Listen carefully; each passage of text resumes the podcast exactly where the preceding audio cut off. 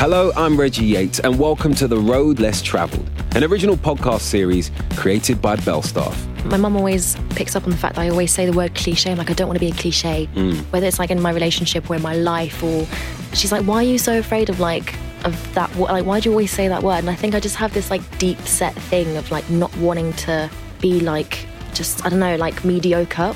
Imagine being told, oh, you're all right, like you're you're like you're all right at acting. In this new series of podcasts, I talk to successful people about risk taking, confounding expectations, and the choices they've made that have led them to the place they are now.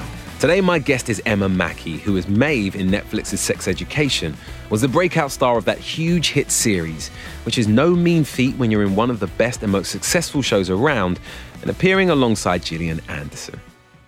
All right, I've got to ask Emma. Uh, we are talking roads less travelled. Um, I'm intrigued to know whether you are a uh, one of the safe types or whether you like to be a little bit risky.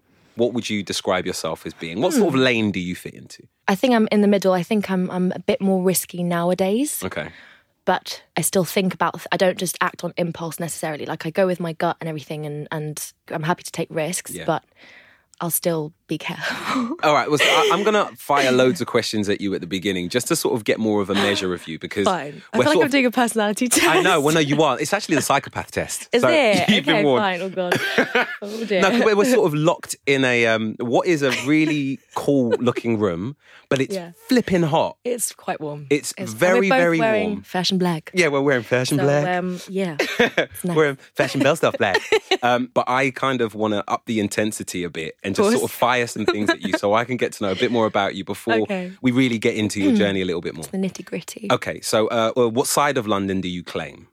What side of London do I claim? Yes, this is important Uh, for any real Londoner. This is a very important question because we're in King's Cross. Yeah. It doesn't get more London than this. I know. So, what side of London would you call home? South. Okay. I so when I first moved to London, I was like Tufnell Park, Archway, Kentish Town way. North, north. the first, but all my all my kind of chosen family and friends live south, so it just makes so much sense for me to be south. Was you like me called a traitor when you made the jump across the water? No, no one's called me a traitor, but anyone from the north, from the north, from North London asks me where I'm from, and I'm south. They're like, ugh.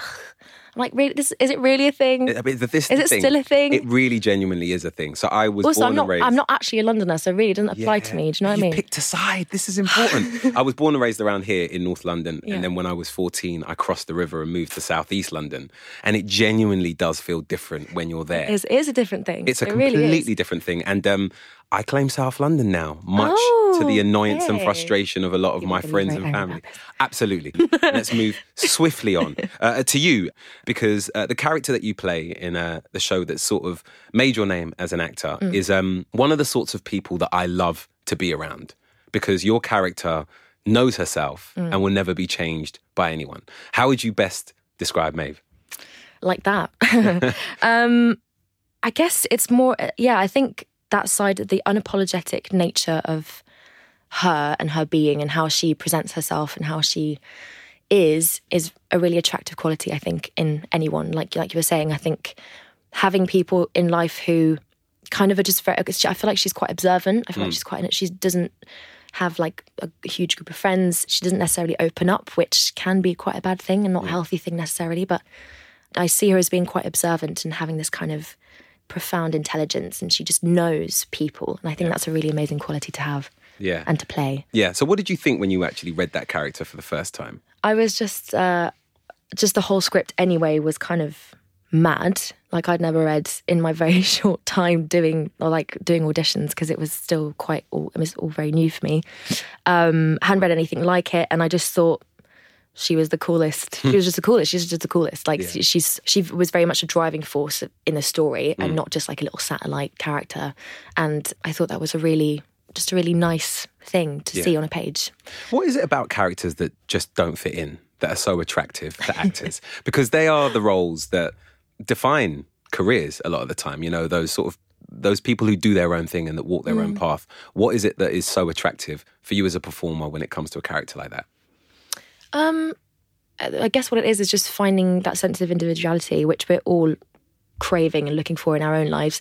And I feel like if you're playing a character who's kind of on the sidelines and, and following everyone else, you don't get to delve into the character as much because you're reliant on other characters to drive your story. Do you know what I mean? So I feel like if you're if the character you're playing is a driving force on its own and is aside from the others and has their own problems going on, it's really interesting to craft. It feels like you're crafting something and bringing something to life as opposed to kind of like following a group. Do you know what I mean? No, totally. Uh, how much of you would you say there is in Maeve? I always get asked this, you know, and I don't know. I, I wouldn't be able to give you like a ratio of how much me there is in her, but I guess she's just like, I'm like, it's like a, a version of myself, like a heightened version of myself.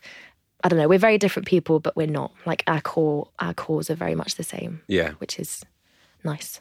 Uh, I remember when um, uh, the show flashed up on on my Netflix because Quite literally Yeah, literally, it took over half of the screen. It was like, watch this now. It's new. and We made it. Watch it. Yeah, and um, I was so confused watching the first episode because it looked incredibly polished.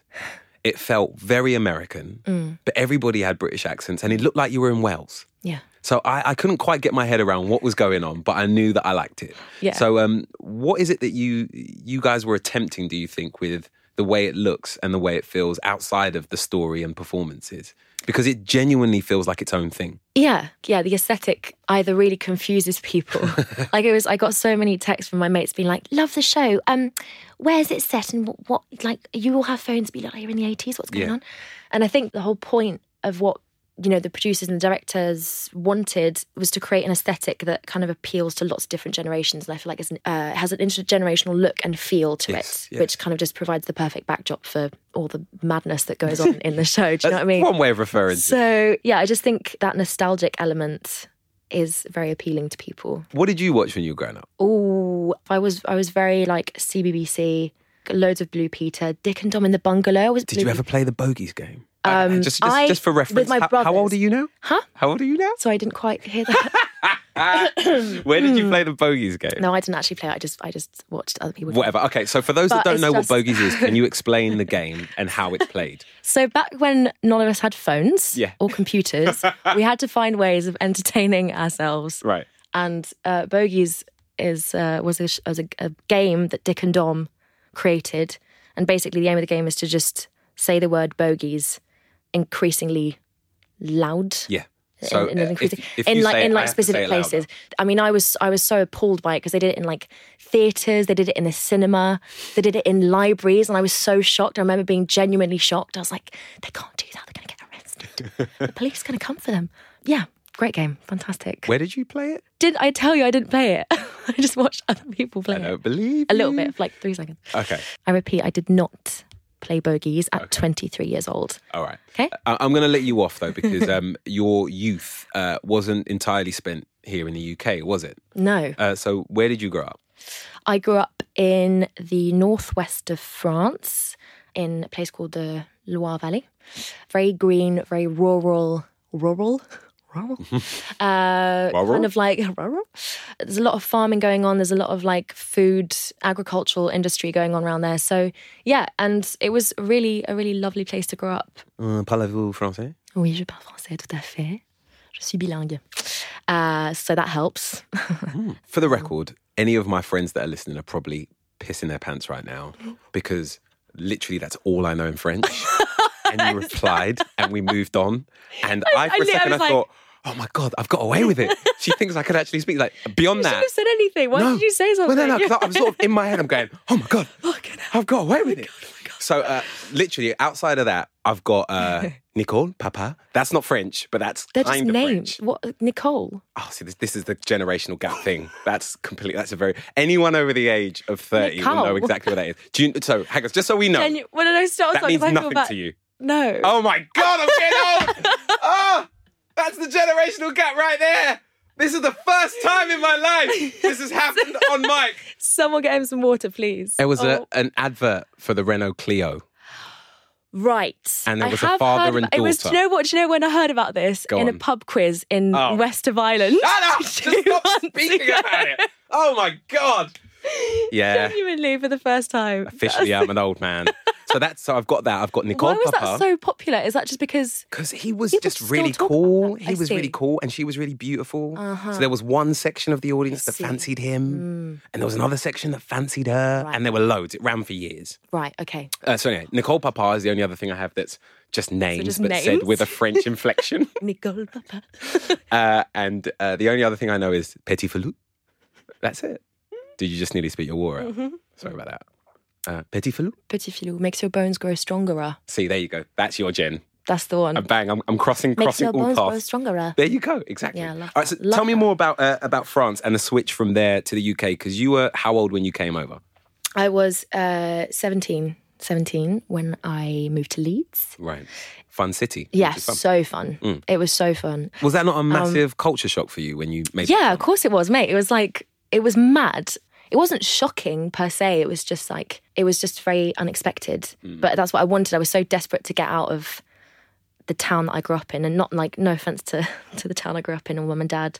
You know, thank you, grateful for everything. But I needed to get out. I was so desperate to come to the UK, and I just I had to be there. And um, yeah, but it it was a culture shock for sure to go to like a big northern industrial city and just be surrounded with loads of people my age from all over the world was just it was brilliant. It was so good. Yeah, without getting you completely disowned by your parents, how does uh, a, a young woman from a, a rural farming town fit Yeah. in in Leeds?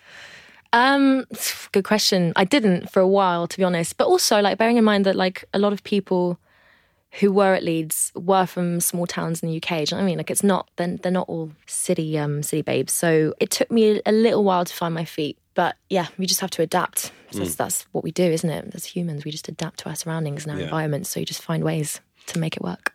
finding yourself has been a huge part of of my journey. I, I don't know. It depends how you look at it. I, I'm sort of fortunate to have done it on camera because I've been on screen for so many years, and I've literally gone from being a child at eight years old on telly through my teens Really? and my puberty, right, right the way up till now. Wow. And um, not conforming has been something that I've I've kind of found myself doing consistently, uh, not just because of the way I was raised and the environment that I'm from, but because it's just not in me to do what everybody else does. And in a weird way, that sort of feels like I could be talking about you in real life and also your character on the show. So, um, who is it more true for? Would you say you or, or Maeve? what about everything you just said? I mean, both in different ways, but I like to think that I don't like to conform. Um, my mum always picks up on the fact that I always say the word cliche. I'm like, I don't want to be a cliche, mm. whether it's like in my relationship or in my life or like relationships with people, like whatever it is. I was like, oh, I don't want to be, I don't want, oh, that's so cliche. And she's like, why are you so afraid of like, of that, like, why do you always say that word? And I think I just have this like deep set thing of like not wanting to be like just I don't know like mediocre or like be just like the same as everyone. Do you know what I mean? Imagine being told oh, you're all right, like you're you're like you're all right at acting. You're a you're solid average. Fi- you're a solid five. You're a five. Yeah, To be fair, nice. five is my is my favorite number. Uh, that's side note. Mine too, funnily enough. Is it? Yeah, five and seven. Love those two numbers. They're my two favorite numbers. Very good numbers. Oh my god, strong, solid. Okay. Anyway, so It's because we don't conform, you see. see what I mean? So everyone's favourite numbers, by the way, but whatever. We'll ignore that and crack It's fine, on. it's fine, it's fine. Just crack on. Kind of popular. Um, You don't yeah, want to be I, I just don't want to. Yeah, I just don't want to be. I just don't want to be in the middle of something. I don't. I don't want to be average at something. I want to just like. Mm. Would you describe the, your character in the same way then? Yeah, I think she she tries harder not to conform because she listens to punk and she has the nose ring and she has all the makeup and she has all the the tattoos and the ring and everything. And I think that she has all these elements about her that that show that she doesn't conform. When really we all want the same thing anyway. We all just want to be loved. We want to belong somewhere. We want to have a home. We want to be rooted. And because a lot of those things are missing from her life, Yeah. she has to overcompensate in some ways and just forge her own path. That's one of the beautiful things about getting that little bit older, which you've reminded me of quite a few times today. so far. Thanks for that. Um, but yeah, when you have that bit of distance from those formative moments, you realize how hard you were trying become the person that you end Yeah. up becoming. Uh, and in my teens, it sort of manifested itself as Kane Rowe and a really crap moustache that everyone was saying, you probably should get rid of. but no one actually told me to. I wanna So see sort of- pictures. oh, they're on the internet. Oh, fine. They exist. Thank God. Yeah. Thank God for the internet. Um, so I sort of would, I wouldn't go to a barber. I'd use like a Gillette razor and sort of touch it, so it was always uneven Oh, on, on yeah, on one side my moustache. But um, they were one of those big signifiers for me anyway that I Mm. wasn't like everyone else. I'm my own person. I'm my own man, and this is my own wonky tash. I won't be told a thing. Yeah. I wish I knew. Yeah, damn right. It's good. Was there ever a, a moment in your teens or in those formative years where you were screaming to the world that you were different in the way that you've described? Maybe even just something as simple as the way you dressed. Yeah, I think I was never cool at school. Definitely not one of the cool kids, but that's fine. Um, I just remember being like made fun of for wearing like these. Um, Zara was a big treat. Go- I still rarely go shopping. I don't really like shopping, hmm. but like if we went to the the nearest big city near us, we'd go to the shop and we'd go to Zara, and I'd get like a skirt or something, and I'd be so proud of it for like a week, and then I'd be like, I'd go to school and wear it, and everyone would make fun of me. I'd be like, and it was just like this patterned, like quite thick corduroy skirt. Back in, corduroy's back in. Corduroy is, is in now. Yeah. Wasn't when whatever I was wearing it. And like loads of like big colourful flowers on it. And I just remember everyone being like, What are you doing? Mm. What but like things like that. So like it's nothing. It's a skirt. But it affects you so much because Mm. you're trying so hard to like find your group and find your your thing, whatever that is. And you just spend most of your time trying to fit in. So how than did that horrendous skirt work out for you? I, I literally wore it twice and then I got so embarrassed I just never wore it again. But now I'd probably want it back. I'd wear it now. It's the way it goes. Yeah. Uh, It's funny you mentioned embarrassment because that's kind of where I wanted to go to next. Mm. Because I see, I, I- I keep finding myself drawing comparisons because during really important moments of my life, I mm. was on screen hmm. and I went through a lot of sort of formative change while on camera. So my first uh, screen kiss was when I was 14, I think. Wow. And I didn't tell my mum when the show was going on. Was that your out. first ever kiss? It Or- was or was one it of the like first. one of the- yeah. It was one of the That's first. mad. That's scary, you know. Yeah, it was like a real proper kiss, and she was 17. I know. I was a toy boy. She was a harlot. A harlot. and we, uh, we were. I was making this drama. Saffron Burrows played my mom. It was called "I Bring You Frankincense," and it was in the set, set in the '70s. So I had an afro, and I was snogging this girl in an alleyway. I was 14 years old, and it was mortifying. It was horrible. Uh, and I'll never forget. Years later, I bumped into the director, and he told me like uh, during the edit when we sort of pulled away from the kiss, there was a big train of spit that connected me and the girl. Can you imagine? And everyone was around the monitor, sort of looking and giggling and thinking, God. Oh, bless them. sweetheart. Oh, bless them. Um, but it was so mortifying for me. Before I even knew that there was the train of spit, just the thought of kissing a girl Mm. on camera made me not want to tell my mum when it was going out. And I didn't. I lied and I gave her the wrong date. You, on the other hand, are in a show where there's a trillion sex scenes and get into all kinds of shenanigans, Mm-hmm. Yeah. more often than not in the loos. Yeah. So, what do you do when your first major role is on a show called Sex Education, and and you're doing stuff And I'm doing stuff. that you don't want to share with mum? Yeah, that's a good way of putting it. Um, what do you do? You just I'm not gonna lie, like the first the first time I even read the script, I was like, I don't know if I can do this. Regardless, I never thought I was gonna get the part in the first place. I was like, I might as well just try. But reading the script, I was so taken aback by it. I was quite prudish about it all anyway. Um, but luckily, like we were just really well looked after from start to finish. Even before we started filming, we we were given all of these tools by Ita O'Brien, who's the intimacy coordinator who worked on the show. And who's, on a second. Intimacy yeah, coordinator. Yeah, yeah. So that's a thing now, which is brilliant because actually, if you think about, so you think about stunts in films, yeah. Do you let actors jump off buildings? Fair enough. No. So why would you just expect people to just have sex on camera and know how to do it? It can really affect people after. Like so many actors have had problems with it, uh, like with the, with sex scenes and intimate scenes because they're it's really personal and so intimate to like share that side of yourself. And basically, all the tools we were given were specifically for that to prevent any sort of like trauma post sex scene.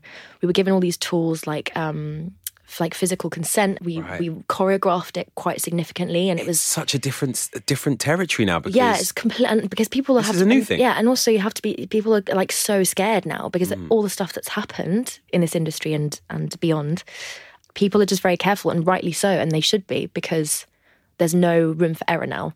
So in like having an intimacy coordinator like Ita on a show like this that goes out to that many people is so important and like quite revolutionary. So it feels really cool to be part of that. It feels like we're part of a movement. Do you know what I mean? Mm. Got- I, I didn't even consider um, how what's happened in film and TV would change the way that Yeah. Mm. a scene like that or scenes like that would actually be made and put Yeah. together. Makes complete sense Yeah. when you actually think it's about still, it. it's still, uh, I feel we're still in the early stages of that happening, and do you know what I mean? Because it's so, it is scary for Yeah. anyone. I'm really interested in the moment where you regressed when you watched the show with your mum. I didn't watch the show with with didn't? no, God no, God no. But she's she's watched it a couple of times now. So her, so my mum's best friend flew over from Birmingham to my family house in France and and came over literally for the weekend to watch it with my mum. Mm-hmm. And I thought that was the cutest thing in the world. And what was her feedback? I think that you have like the first, you just have to get past it, don't you? I think you just have to get past those scenes and when you're, you know, a relative. Yes. Um, I, it must be weird, of course, but they were just far more interested in the story and they got really involved and cared more about the show's message rather than the scenes. And that's the that's the beautiful thing is like it's called sex education. It's literally about sex and sex problems, but they kind of become the backdrop. Like the sex scenes are just they're just there to like pepper or like punctuate the show. And I think that's one of the the secret keys to why it's kind of worked so well. Well, there's something really beautiful about making a show that has some substance to it. Uh, especially when it's going out to as many people as your show does on a platform like Netflix. I imagine that you get people uh, approach you about some of the things that you tackle on the show. Have you had anyone uh, contact you maybe on social media and you know speak to some of the things that you've done on screen or something your characters experienced that have helped them?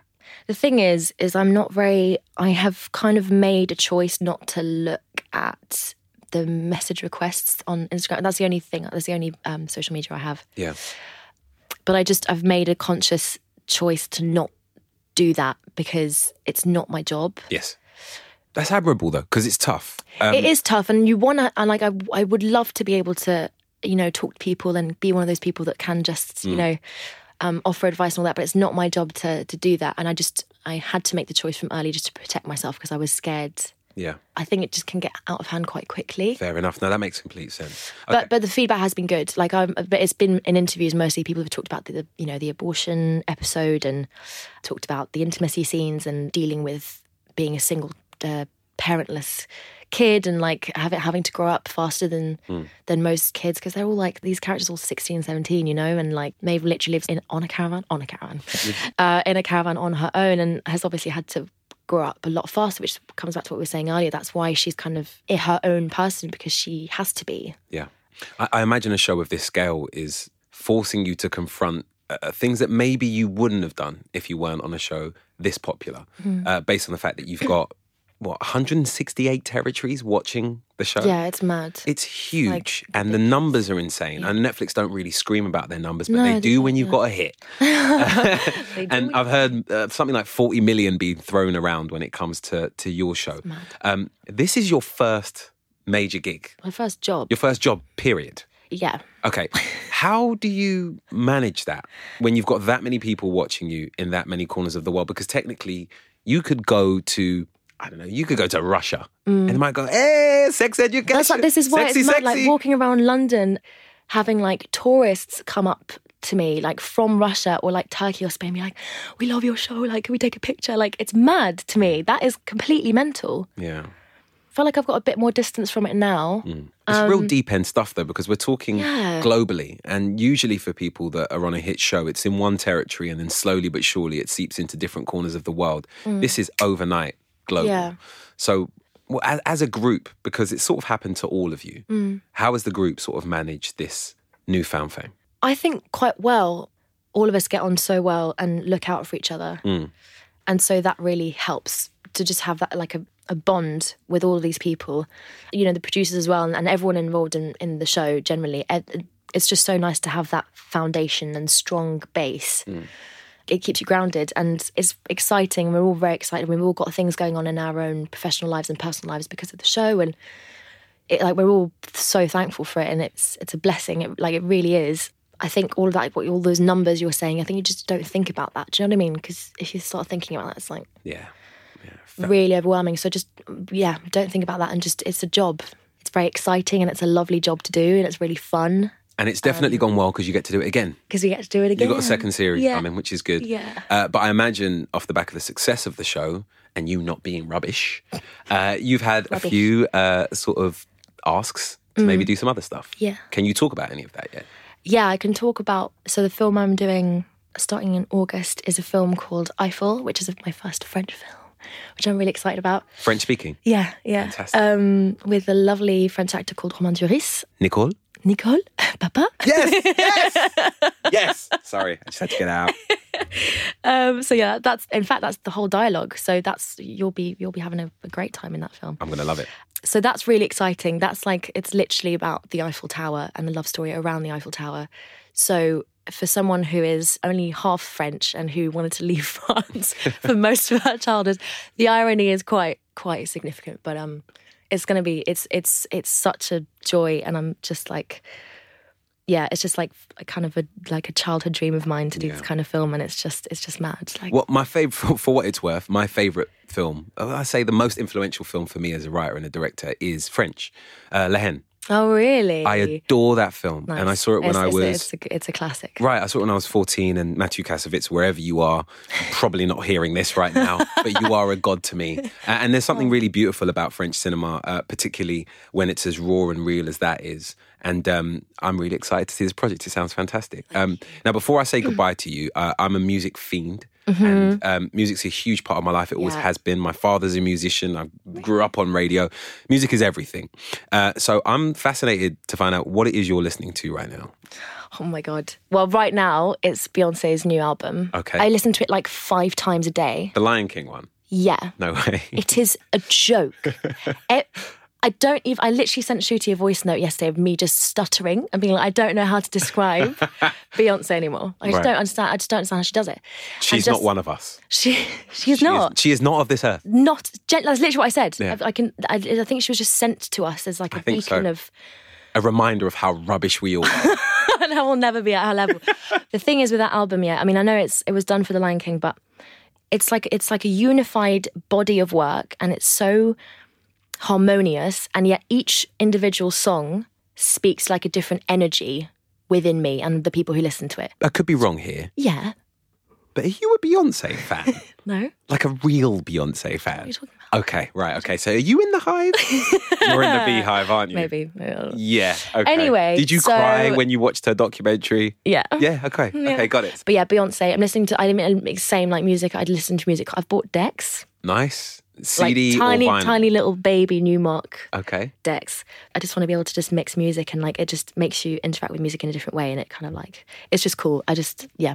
Uh, just just for me and my my personal nosiness, if you could sort of pick one record that uh, isn't your favorite but reflects you in a way, or maybe how you're feeling right now, Um or that maybe tells me something about you that I wouldn't have got from this conversation. so the song that I would choose is probably Smile by Nat King Cole. And the reason for that being that was a song I sang in my first ever audition ever um, that I did at uni um, for Rent the musical. And I was so scared and I was like shaking. And I remember that feeling of just pure, like, just nerves, like, and, and that warm, tingly, like, adrenaline feeling just like rushing through my body. And I'd never done an audition, audition before. My friend Ravina literally like dragged me to the audition and was like, you have to go, like, you'll regret it if you don't do it. And I got a part in the ensemble and I was just like, and that, and that from then on, that was it. Like, I was like, this is what I'm spending my life doing. There's nothing better than this. So Smile by Nat King Cole was probably like quite Beautiful choice. formative. Nice. Yeah. All right. Um, we have to talk films. um, okay. Is there a film that sort of sticks out in your mind as incredibly important to you as a, as an actor or as a fan? Again, I'm going to go back in time. The first time I felt like truly like the character on screen was me hmm. and was like speaking like me and had the same ideas and the same energy as me was in Before Sunrise and Celine, played by Julie Delpy. I watched it at uni and I was 19. I was like, It's me. it's me, everything she's saying. And about relationships and love and everything. It just made sense. I'd love to to to to find out if there was anybody who maybe has inspired you that did things differently, that has travelled a unique path and gone their own way. Yeah, in that respect, I kind of draw inspiration from a lot of women in my life. My mum, she was obsessed with French when she was growing up, and she would listen to the radio like under her duvet and like learn and unlearn. She was obsessed with it. And she moved to France young as well when she was at university, met my dad, all of this, Mm. and kind of just built a life in France with my dad and, and made us and like raised us and works for charities and has taught for many, many years and tutored people and visits nursing homes. And yeah, I just, her path is so interesting and just her way of, her approach to life is really lovely. And yeah, I just, she's one of my biggest inspirations. But then again, I have, you know, there are like Beyonce. For example, just to you know switch that up a little bit. But So Beyonce and, mum. Mum, That's a good two. it's good. That's a very strong two. Surely I get brownie points for that. I think right? so. I think mum will be pleased with Yeah, that. Mum will be pleased. Uh, last one from me. Do you think that you're on the path that you will be on for the foreseeable future? Or is this a just for now? Do you think, I mean, you're not going to release an African inspired album like Beyonce anytime soon? Or Well, are you? Well, that's where you're wrong, Reggie. uh, no, I wish. No, um, but no, I think that this is me for now. Um, I'm pretty sure I'm going to be doing other stuff in a couple of years. I love this job so much. If it's even a job, I mean, it's just the dream. It's it's a joy, and I'm really thankful for everything that's happening in my life. But I'm also good at other things, and I like doing other things, and I'm really looking forward to exploring all of those things later on in life. And I just don't, th- I don't think I'm going to stick to one thing. And there's absolutely nothing wrong with that. Yeah. Emma, it's been an absolute pleasure talking to you. Thank you you so so much. Really enjoyed this. It's been so fun. Thank you. You've been listening to The Road Less Traveled, Brought to you by Belstaff.